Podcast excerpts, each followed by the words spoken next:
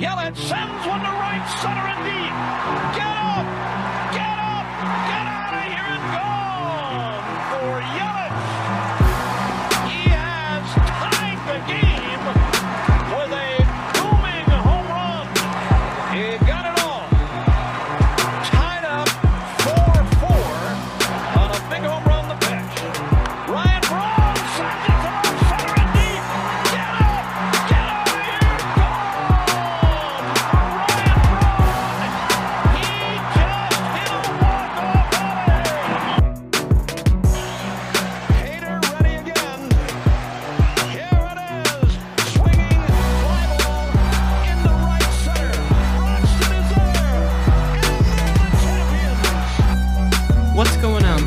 loving Brewer fans? Welcome to the Brewers Trilogy Podcast. I'm your host, Tyler, here to recap the sweep of the Pirates.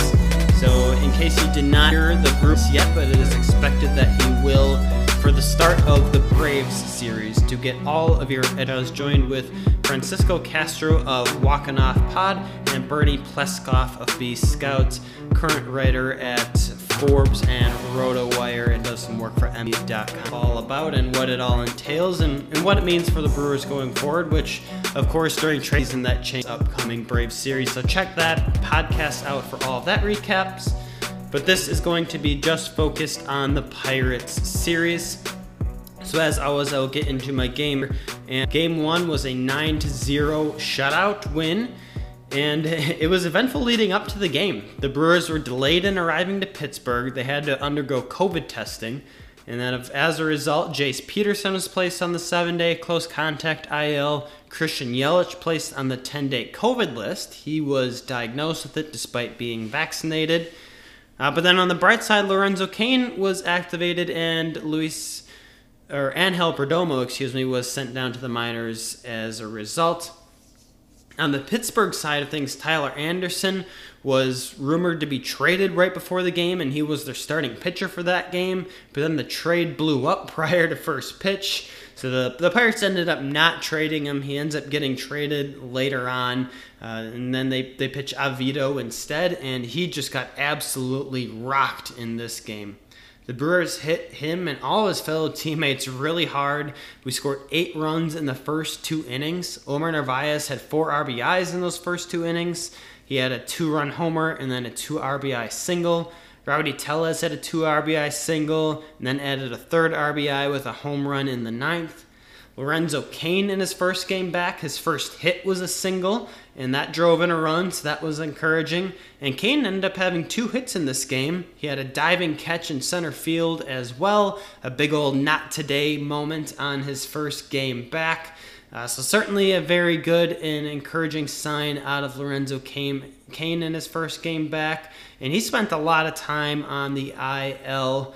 Uh, I believe with that with that hamstring injury, and he missed all of last season, so he has not played a lot of baseball. So that's kind of why his IL stint was I don't want to say dragged out, but it was longer than I think you would normally see, and he was able to get through all three of these games healthy, which is obviously very encouraging.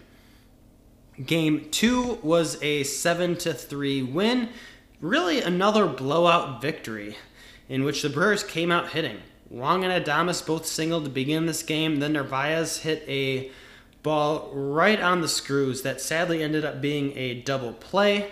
Uh, but then Garcia was able to pick him up. He had an RBI single in that first inning. Lorenzo Cain contributed more runs in this game, a two RBI double in the fourth. Luis Urias doubled in two runs in the sixth. And by the time we got to the seventh inning, it was 7 to 0. Adrian Houser was on the mound. He pitched well, went five innings of work, allowed only three base runners. Eric Lauer piggybacked with him. He struggled a bit with command as he walked two batters in the three innings that he worked. Gave up just one earned run to Rodolfo Castro. And similarly in the ninth, uh, we decided to pitch Josh Hader, who had not pitched in what felt like a month. but he needed some work, and he too gave up a home run to Rodolfo Castro. This time that was a two-run homer, so that's how that one ends up seven to three in this one. And then game three was a 12 to 0 victory. You're gonna laugh because I'm gonna tell you that I was only able to watch the first six innings of this game, which you're like, okay, six innings. That's two thirds of the game. That's not too bad. Well, at that point, it was six to zero when I stopped watching. I was able to watch all of Freddy Peralta pitch, which he was absolutely incredible. He threw only 68 pitches in six innings pitched, struck out five, walked one. He had the changeup working on an all new level today. And it was really good to see him utilize that pitch because mainly we think of him using that slider curveball grip and him just kind of manipulating and depending on how he throws it. But mixing in the changeup today and being that effective, the Pirates are swinging a lot early. And if it wasn't such a blowout, he obviously would have continued to go on in this game. I mean, 68 pitches after six innings, he probably would have threw a shutout at that point. You would have to think if all kept flowing well. Uh, but only goes six, and you know I'm going to say only in quotations there. And, and if, as long as we're on the topic of Freddie Peralta, this start lowered his ERA to 2.17. You look at the other starters in the Brewers rotation. Brandon Woodruff is at 2.14. Corbin Burnes at 2.12. So 0.05 is what separates all three of our starters. Freddie Peralta has the third lowest ERA on this pitching staff, and I think there was a stat on like 28 other MLB teams, he would be first. So that's just absolutely insane. You take a look at strikeouts. Corbin Burnes is 146, Brandon Woodruff 146, Freddie Peralta 145. The only caveat I'll add with that is that Corbin Burnes missed a few starts uh, with that stint when he's on the COVID injury list early in the year, and Freddie Peralta missed a few, maybe missed one start and then he was eased back in after his last start after the All Star break. So, uh, definitely some really cool stuff there that's going out of our pitching staff. Freddie Peralta is starting to make history. He now has the most starts in a season allowing two hits or fewer in history. That's including the American League and the National League. So you're like, there's no way Freddie Peralta is outbeating Nolan Ryan, right? Well, he is. Nolan Ryan owns the top two most starts in a single se- season with two hits or fewer at 10 and 11. That was set in 86 and 91. Freddie Peralta's at 12 already this year, and he's going to make a lot more starts. So that is really encouraging there. I have always talked about the possibility of Freddie Peralta getting some Cy Young votes. I think that solidifies that. I still think out of the other two, in terms of like Burnes and Woodruff, he's the outlier. He would get the least amount of Cy Young votes, which is crazy when I just said he made history compared to Nolan Ryan. but that just tells you how good Corbin Burnes and Brandon Woodruff have been. And I do expect him to get some votes. But anyway, back to this game. Like I said, it was six to nothing when I initially stopped watching. Manny Piña has two home runs in this game, five RBIs. Tyrone Taylor in his first start of the series he did very well, had three hits uh, and five at bats, a double, and an RBI. Rowdy Tellez continues to slug the ball, and Lorenzo Cain had RBIs in all three games. so, what a way to come back from the IL for Lorenzo Cain. Not going to dive a whole lot more further into that game. Obviously, it's a 12 to nothing blowout. Uh, I guess the only other play I would like to highlight Luis Urias had a spectacular defensive play in this game. He was playing third base. He had to backhand the ball, so going towards the foul line. And he didn't do a jump throw, but I, I can't remember who was running for the Pirates, but he used the grass as to kind of help keep the ball speedy because it was like a four or five hopper and it was right on the line to Tellez, but got the runner out by at least a good two steps yet. So the arm strength on that throw was incredible. The just to be smart enough to you know not put a lot of air on it and and sail it he he used the grass to his advantage and that was really cool to see. And speaking of cool to see you should be seeing built bar come through in your mailbox. You should be ordering them. They are a great tasting protein bar and we are giving you 10% off your order. All you have to do is use a promo code trilogy at checkout Make sure you let me know what your favorite flavors are. There's a ton of them to choose from chocolate, chocolate raspberry, mint, eh, peanut butter, whatever you can imagine, they have it. Let me know your favorite and make sure you use the promo code Trilogy. You get 10% off your order, and that 10% adds up if you keep doing it over and over again. So make sure you are taking full advantage of that. Just like the Brewers took full advantage of this Pirate series 28 runs in three games. The offense obviously came to life, but you really can't negate the pitching. I mean, we shut the Pirates out twice.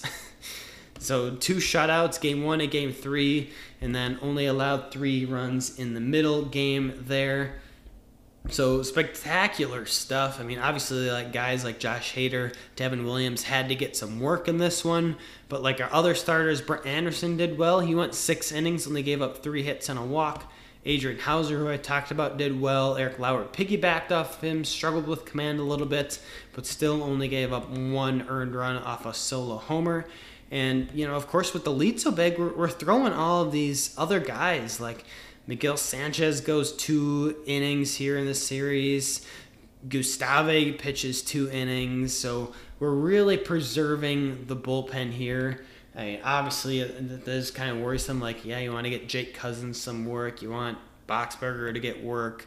Um, but I think their time is going to come here. Those guys are used a ton, and I would fully expect them to be used here now that we're out of this Pirate series and into some more meaningful baseball because the Pirates just played scared this entire series. Like they're like, "Am I gonna get traded? Who's gonna go? I don't even want to be here." Like that. That's just the vibe I got out of this Pirates team. It was a very dismal series, and I think the Brewers just really caught him at the right time because the trade deadline, when you're on a team as bad as the Pirates, is there's a lot going through your mind. We'll just kind of leave it at that. As for the offensive sides of things, I'm gonna pick an MVP for this series on the offensive side because there was just a ton of offense in this series. And you know what? Screw it. I'm going to go with Rowdy Tellez. Goes 6 of 13, two doubles, two walks, five RBIs here. So that is some really good stuff out of him. And he wasn't the only one with five RBIs. Manny Piña had five RBIs in one game, so that was that. That's pretty funny. Uh, Avisail Garcia with the exception of the third game, was doing really well. Went five of fourteen this series here. Had a double, two RBIs. Luis Urias three of twelve. Two of his were for doubles, drove in two runs. And then I mentioned Lorenzo Cain, four at 12, six RBIs, and a walk. Lorenzo Cain, you know, that's an interesting debate now I'm going to think about it. Lorenzo Cain or Rowdy Tellez, like which one of these guys getting going is going to be more meaningful for the Brewers going forward? Oh, that's tough because on one end you have Tyrone Taylor, who, if Lorenzo Cain had falter, I think should be the favorite to get a lot of starts in center field. Tyrone Taylor has displayed a lot of power and has been playing really well despite the limited sample size he has gotten so far this year. And Rowdy Tellez is just on an absolute tear over the last like three weeks. And it was it showed this series. He's got a real nice, easy swing. Probably would have had more home runs in this series if that freaking. Uh, but in terms of who is going to be more meaningful going forward, I mean, we just acquired Eduardo Escobar, and funny enough, Escobar has never played first base, but I feel like that's where the Brewers are going to use him the most because Luis Urias is doing very well at third base, especially defensively. He's playing really well offensively. So obviously, I think Escobar will get some starts over there. He's played a lot of third base, whereas he Escobar has never played first base. But once Tellez starts slumping a little bit, uh, which I think is going to happen. It's inevitable. He, he's in a really good streak right now. You know, we saw Jace Peterson go on this streak for a while where he was the man, and then he cooled down. Uh, it, it's coming for Tellez. That's baseball is just a game of streaks like that. Um, so then I think Escobar uh, will be playing a lot more first base when that time comes. So I'm gonna for the, say for that reason, Lorenzo Cain getting going is going to be more meaningful for this Brewers team. He obviously provides a lot of veteran experience. I think he was the uh, the AL. CS MVP with the Royals one year. I believe that's a fact. So he's got lot. Obviously, he has lots of good postseason experience. He was a World Series champ with the Royals there. Um, so getting him Uh, his bat going. We know he's going to contribute defensively, but just to have him start getting on base, I don't know if he'll ever work his way up to the top of the order this year, like he had been, like what we were used to in 2018. But to kind of be that second leadoff man later in the lineup, you know, whether it's in the eight spot or even six or seven, get on base for, you know, like Elise Urias, who's been slugging the ball pretty well this year. Uh, that that has a lot of value in it as well, and it really just kind of lengthens this lineup overall. So I think getting Lorenzo Cain going would be the best thing for the Brewers. In terms of a series dud, oof, this is absolutely tough. It I can't really pick a pitcher by any means. I mean, yeah, sure, Josh Hader gave up a home run and two earned runs, but it was in garbage time. Josh Hader was I don't want to say messing around, but you know, he was it was seven to one at that point. He's not. He's he's more willing to try certain things, and I believe that home run he gave up was off a middle middle slider. Um, so maybe just trying to you know, make sure he's still got a feel for that slider. Gives up a homer. I, not a big deal. I'm not too worried about it. So I guess I'm gonna have to pick an offensive player for a series dud, which is really hard to do because everybody did so well. Um, but just in retrospect, kind of bouncing back off of Cain, his counterpart JBJ in the series went 0 for 5 with a strikeout. Uh, only started one game, and he just has not got it going all year. There is a lot of speculation that fans want him moved. The trade deadline as this podcast is coming out on Friday, is at 3 o'clock Central Time. So we'll see what ends up happening there.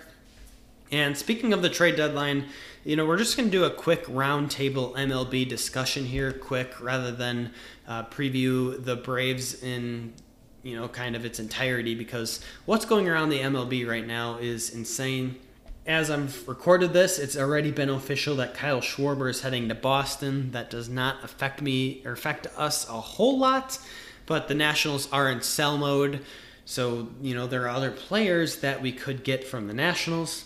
One of those guys being Daniel Hudson, which, as I'm recording this, the Padres are reportedly close to a deal. Nothing has been official. That's reported by AJ Cassavell We'll see if anything breaks there by morning. So maybe it's a little outdated by the time this podcast is coming out.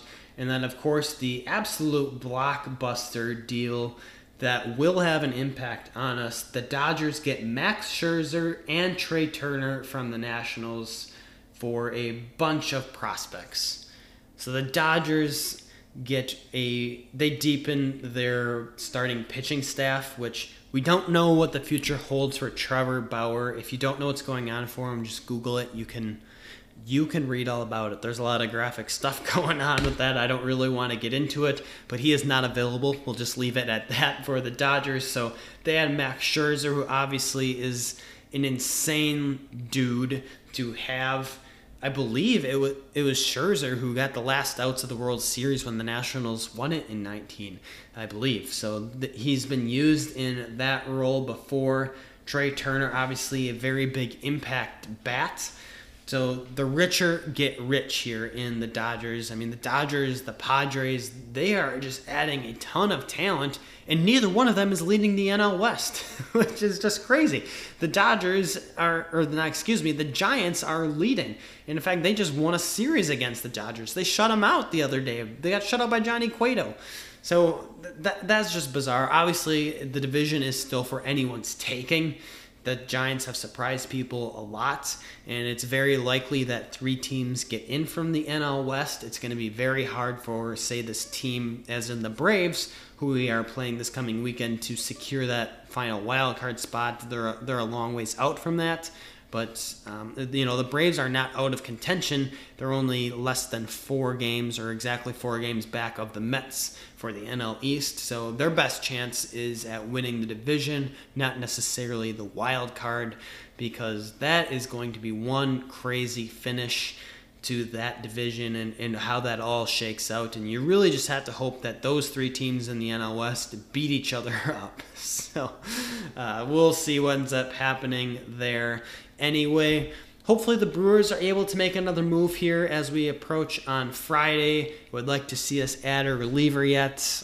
after Kendall Graveman went, I really wanted Brad Hand or Daniel Hudson. It appears both of those guys are already going to be gone, which is kind of disappointing. So, Ian Kennedy, maybe. We've talked about him for a while. He seems to be, you know, maybe a guy to target. I uh, wouldn't be surprised if the Brewers go starting pitcher either. Um, I really like our bullpen and the players that we have there right now, and kind of adding a little sense of security in that starting rotation would be nice, especially getting to a best of seven series. Uh, it would be nice not to have to throw out a Lauer or an Anderson. Just saying. So uh, there is some value in it, adding a starting pitcher, uh, someone who can help prevent runs and, and fit the mold of this team, which I think uh, the Brewers would do a, obviously a very good job at acquiring should they go that route. But we'll see what they end up doing. So the trade deadline obviously is Friday here at 3 o'clock. I'm heading on vacation here Friday after work, so assuming the Brewers make a move on Friday, I will not have an emergency podcast. It will come out and I will recap it with my Braves recap. That'll be coming out on Monday.